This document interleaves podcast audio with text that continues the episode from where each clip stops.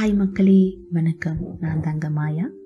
அன்று வந்ததும் இதே நிலா அத்தியாயம் ஏழுக்கு போலாமா? அதிகப்படியாக மனதை அலட்டி கொண்டோமோ? என்னென்னவோ கனவெல்லாம் வருகிறதே.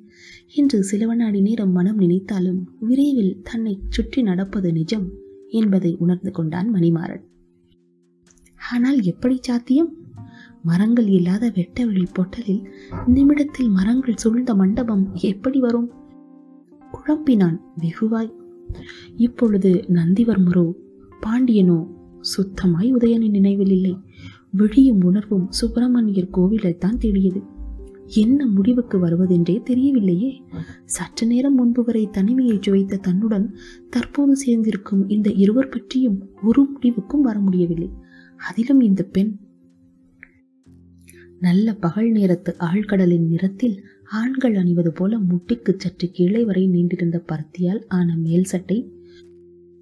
அதே நேரத்தில் கால்களை தழுவி குதிங்காலின் அருகே அழகாய் சுருங்கியிருந்த சராய் அணிந்திருந்தாள். நீல வண்ண சரிகை மேல் துண்டு செய்ய வேண்டிய வேலையை முழுதாய் செய்த போதும் பிரம்மனின் கலைத்திறனை அதனால் அவ்வளவாய் மறைக்க முடியவில்லை பாவம். ஓவியன் தீட்டியது போல அப்படி ஒரு பிசிறில்லாத கவிழ்த்தி போட்ட சந்திரனின் மூன்றாம் பிறை புருவங்களை அவன் இதுவரை பார்த்ததே இல்லை. நீண்டு வளைந்த நாணல் செடிகள் மத்தியில் அமைந்த வெள்ளி தடாகத்தில் துள்ளி விடையாளும் மீனைப் போல கண்கள் அழகிய பெரிய கண்கள் கொஞ்சம் சாதாரக நாசி. இளஞ்சிவப்பு நிற இதழ்களில் தங்கம் போல மினுமினுப்பு. கரெக்ட் குலாஸ் தான். அவள் நிறம் ஒன்றும் பால் வண்ணம் இல்லை ஆனாலும் ஒரு தேஜஸ் இருந்தது. அழகான பெண்தான். ஆனால் அழகை விட வேறு ஏதோ ஒரு விஷயம். என்ன அது? உதயன் யோசித்தான். நல்ல நெஞ்சுரம் மிக்க பெண்தான் மணிவாரன் எண்ணினான். எத்தனை தெளிவாக தன்னம்பிக்கையுடன் பேசுகிறாள். அறிவும் தைரியமும் முகத்தில் தெரிகிறது. சரி இப்படியே உட்கார்ந்து என்ன பண்றது? உருப்படியா ஏதாவது சொல்லுங்க. எண்ணங்கள் தொலைந்து இருவரும் பாரதியை ஏறிட்டனர். என்ன? இதோ பாருங்கள். நீங்கள் இருவரும் சொல்வது உண்மையானால் நீங்கள் இருவரும் வெவ்வேறு காலகட்டத்திலிருந்து அதாவது உதயச்சந்திரன் அவர்கள் கிபி எட்டாம் நூற்றாண்டிலிருந்தும் மணிமாறன் கிட்டத்தட்ட பத்தொன்பதாம் நூற்றாண்டிலிருந்து இங்கு இருபத்தி ஓராம் நூற்றாண்டிற்கு வந்திருக்க வேண்டும். தனக்கே தான் பேசுவது கேவலமான காமெடி சீரியலின் டயலாக் போல இருந்தது பாரதிக்கு. என்ன? சிரித்தான் மணிமாறன். இப்பொழுதுதான் நீ புத்திசாலி போல இருக்கிறாயே என்று நினைத்தேன். அதற்குள் பைத்தியம் போல பேசுகிறாய். ஒருவேளை பைத்தியம்தானோ ஹலோ மிஸ்டர் மணிமாறன். நான் ஒன்றும் பைத்தியம் இல்லை. சரி நான் சொல்றது தவறா தெரிஞ்சா சரியான ஒரு விளக்கம். நீங்க சொல்றது தானே? கண்டிப்பாய் இதோ இவர் ஏதோ கூத்து மேடையிலிருந்து ஓடி வரும்போது இங்கே எங்கேயோ தலையில் இடித்துக்கொண்டு விழுந்திருப்பார். அதுதான் பாவம் விழிக்கிறார். நீ நீங்கள் அந்த வெள்ளைக்காரர்களோடு ஒட்டி உறவாடும் ஏதோ ஒரு பட்டணத்து பெரிய மனிதரின் பெண்ணாய் தான் இருப்பாய். அவ்வளவுதான். ஓஹோ அப்படி என்றால் உங்களை தவிர நாங்கள் இருவரும் பைத்தியங்கள் என்பது தங்களின் எண்ணம் அப்படித்தானே?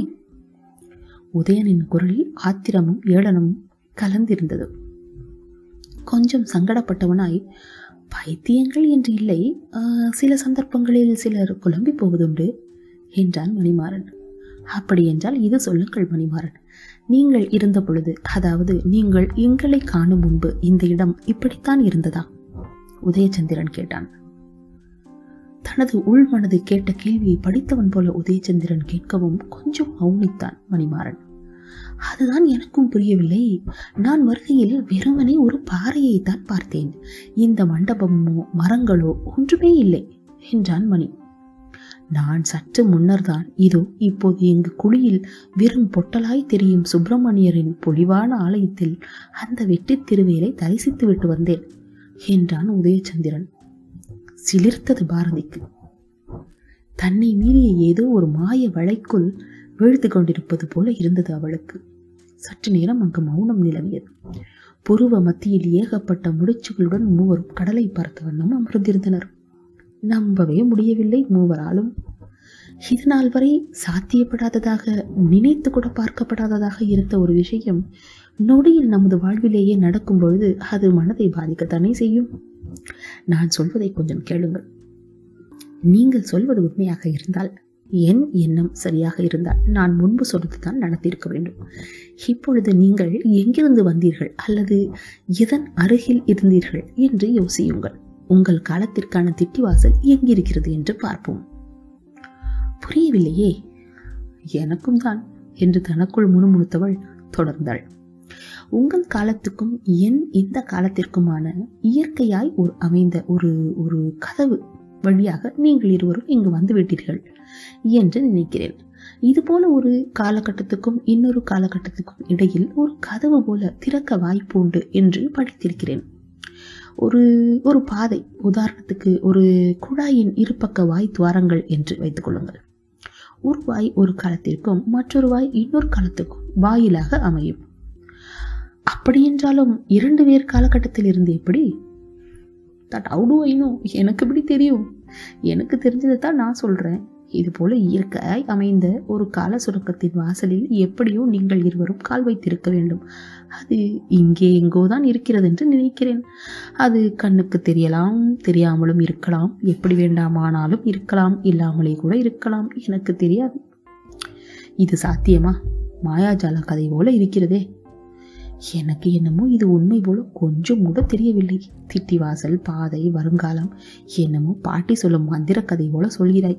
நீ படிக்கிறேன் என்று சொல்லி என்னத்தை படித்தாயோ? ஒன்றும் விளங்குமாறு இல்லை என்றான் மணிமாறன். விஞ்ஞானம் சில விகிதங்கள் சில விகிதங்கள் தான் ஆனாலும் இது சாத்தியப்படலாம் என்று கூறுகிறது. சில நிமிடங்கள் முன்பு வரை நிரூபணம் ஆகவில்லை. எனக்கே கொஞ்சம் சந்தேகம்தான். பிறகு இப்படி அத்தனை நிச்சயமாக கூறுகிறாய்? விஞ்ஞானம் என்று சொன்னாயே அறிவியல் சாஸ்திரமா? வினவினான் உதயன். ஆமாம். நீ சொல்வதுபடி பார்த்தால் நாங்கள் எங்களுடைய எதிர்காலத்தில் இருக்கிறோம். அப்படித்தானே? நம்ப முடியாத முட்டாள்தனமாக இருக்கிறது என்று எண்ணி சிரித்த மணிமாறனை நேர் பார்வை பார்த்தாள் பாரதி. மணிமாறனுக்கு வியர்த்து விட்டது. அப்படியென்றால் திடீரென்று கேட்ட சைர நொலி பேச்சை நிறுத்திற்று. அமைதி என்பது போல கைகாட்டிவிட்டு மெல்ல எட்டி பார்த்தாள் பாரதி. அருகே அகழ்வுகள் சேகரித்து வைக்கப்பட்டிருந்த ஆஸ்பெட்டாஸ் கொட்டகையின் அருகே ஒரு போலீஸ் ஜீப் நின்று பின் புலிக்குகை நோக்கி சென்றது. என்னாச்சு? நெஞ்சு வேகமாக அடித்துக்கொள்ளத் தொடங்கியது. சற்று நேரம் பொறுத்து மண்டபத்தின் அந்த பக்கமாய் வாட்ச்மேனும் இன்னொரு ஆளும் பேசிக் கொண்டு போனது கேட்டது. காதுகளை கூர்மையாக்கி மூவரும் கேட்டனர். என்னவாம்பா தொடுத்துப்புன்னு போலீஸ் வந்திருக்கு. என்ன பொருள் கடத்துன்னு போட்டாங்களா என்ன? அந்த இன்னொருவர் கேட்க வாட்ச்மேன் பதில் சொன்னார். அந்த பதில்தான் பாரதி வயிற்றில் புலியை கரைத்தது. அன்று வந்தது மீதே நிலா அத்தியாயம் ஏழு நிறைவுற்றது. மீண்டும் அடுத்த அத்தியாயத்தில் சந்திப்போம்.